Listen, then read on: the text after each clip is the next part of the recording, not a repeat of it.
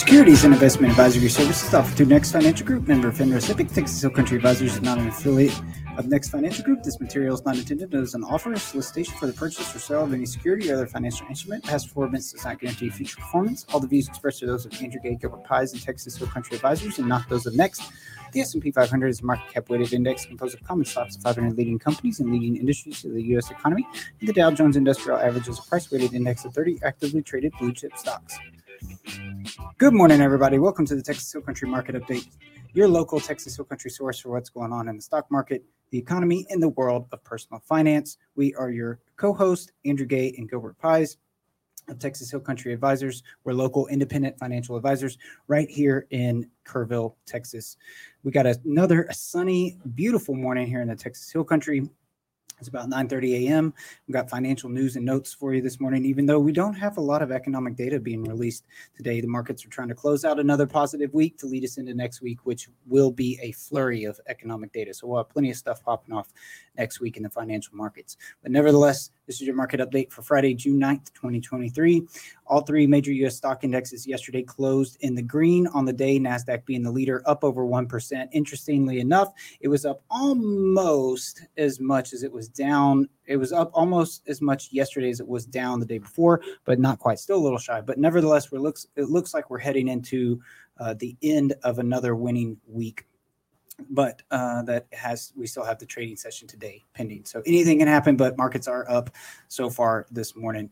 Headline of the day, JP Morgan said that there's a disconnect between the stock market and the bond markets currently, suggesting that there's a potential for a 20% drop in equities if the bond market turns out to be right and the stock market turns out to be wrong. And the quote, bond markets are still pricing in a sustained period of elevated macroeconomic uncertunty. So JP, what does that mean in English, Andrew? Yeah, so thank you, because I was going to break that down. So basically it means that JP Morgan says the bond market's saying one thing, stock market's saying something else, and if the bond market turns out to be right, then the stock market could have a downward trend for the next, 6 to 9 months or a drop there. But it would be their discussion on this would be predicated on the fact that the bond market ends up being the right out of the two, because the stock market's doing something, signaling something a little bit different. And what the bond market's actually signaling is possible inflation being stickier than previously thought. And if that happens, it's going to complicate the fight for the Fed. The higher interest rates, that the work that the Fed has already done with higher interest rates might not be enough. So therefore there's going to be a longer period of uncertainty. And if that happens, the stock market could take a hit from that. So hopefully that's a little bit better plain English than fancy buzzwords, because that's all they're saying. They're saying that bond market's saying one thing, stock market's currently saying something else, and if the bond market turns out to be right, the stock market could take a hit. But it's all related to unexpected inflation being stickier than previously thought. On the economic front, I already mentioned, but we'll double tap it here. There's not a lot on the schedule today for the economic agenda. Next week will be the biggie. We got headline inflation for the month of May due out Tuesday, followed by the interest rate decision from the Fed on Wednesday, and retail sales from the consumer perspective for the month of May Thursday morning. So we got a back-to-back week next week on the economic front. Gilbert, what's got your attention this morning? Well, I think going back to your first point there from JP Morgan, if you look at the bond market and the equity market, the bond market is telling us that interest rates are going to go higher for longer than what people are expecting right now. There's going to be extra stress. Yes, right. The bond market right now, because bond rates have continued to stay higher than what they were back a few months ago, the bond market is kind of telling people, hey, listen, we think the Feds are going to have to raise interest rates some more, and that we may have to deal with higher interest rates for a longer period of time.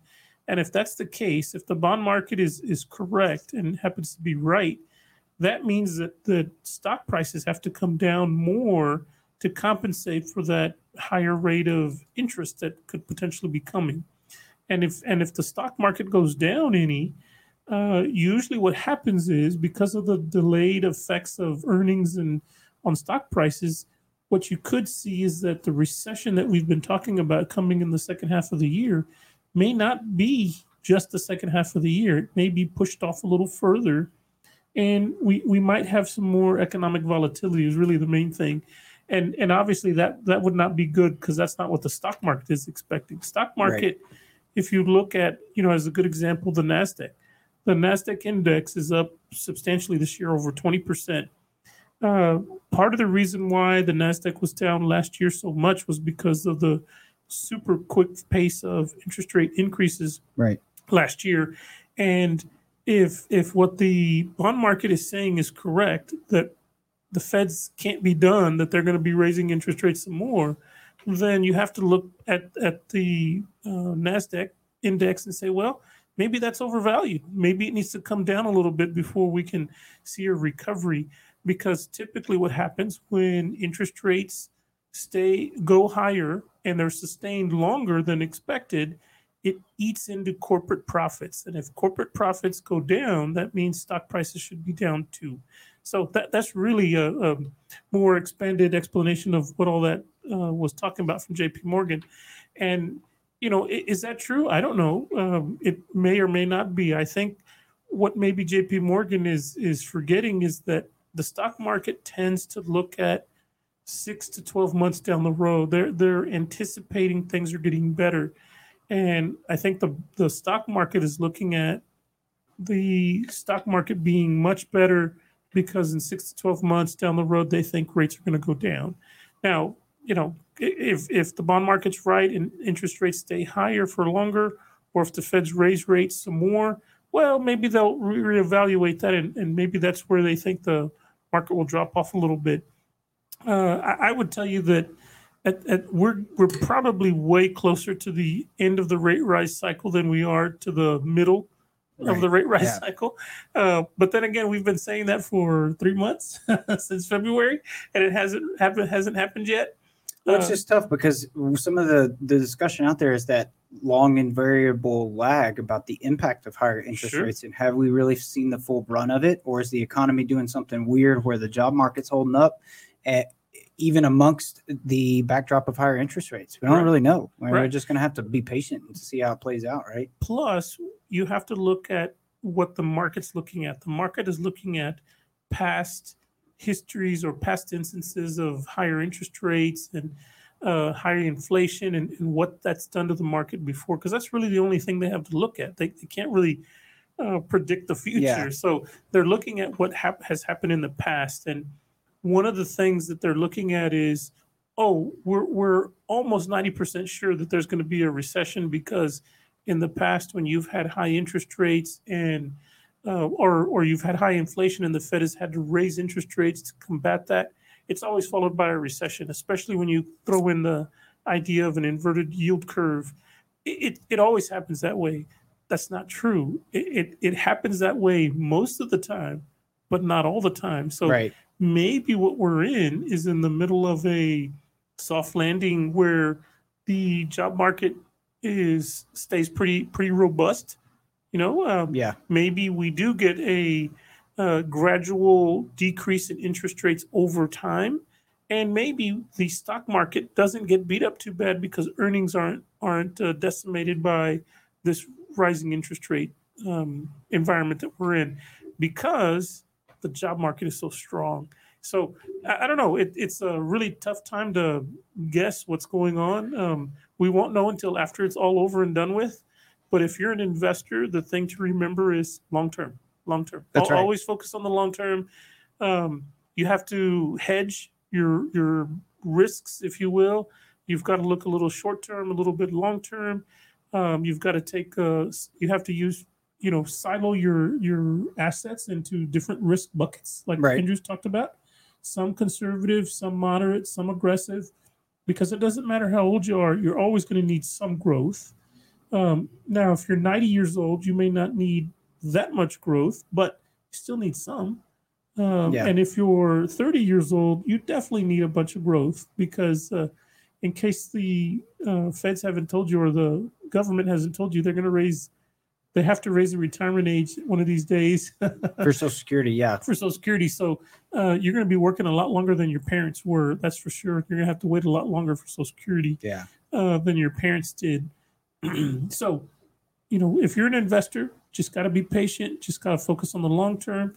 And maybe even work with a financial advisor to review your portfolio or even help you start one. Because if you don't have one, you need one. Oh, and by the way, in case I haven't mentioned it to you before, and we've talked about this on the show a few times, if you have little kids, guess what? That little kid is only going to grow up.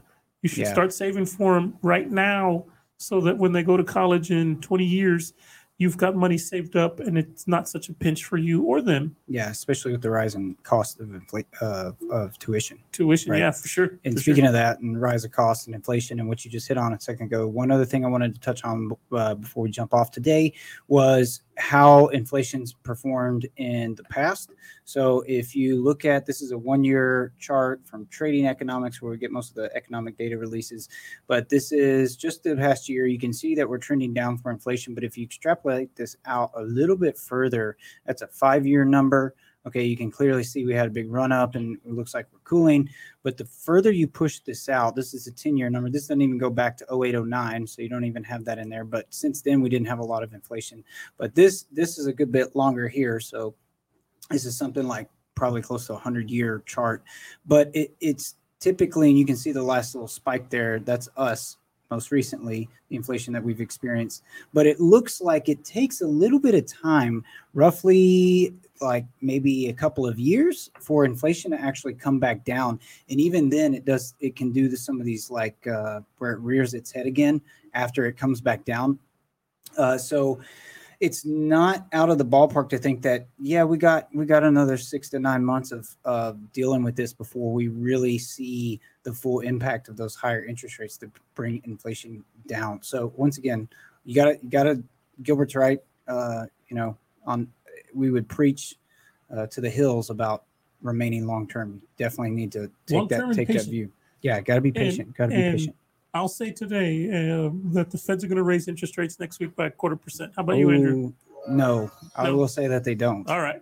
We're going to bet. I think they're going to go with the markets. We're going to bet lunch. How's that? Yeah, that sounds good. If I'm right, you buy me lunch. If I'm wrong, I'll buy you lunch. Right.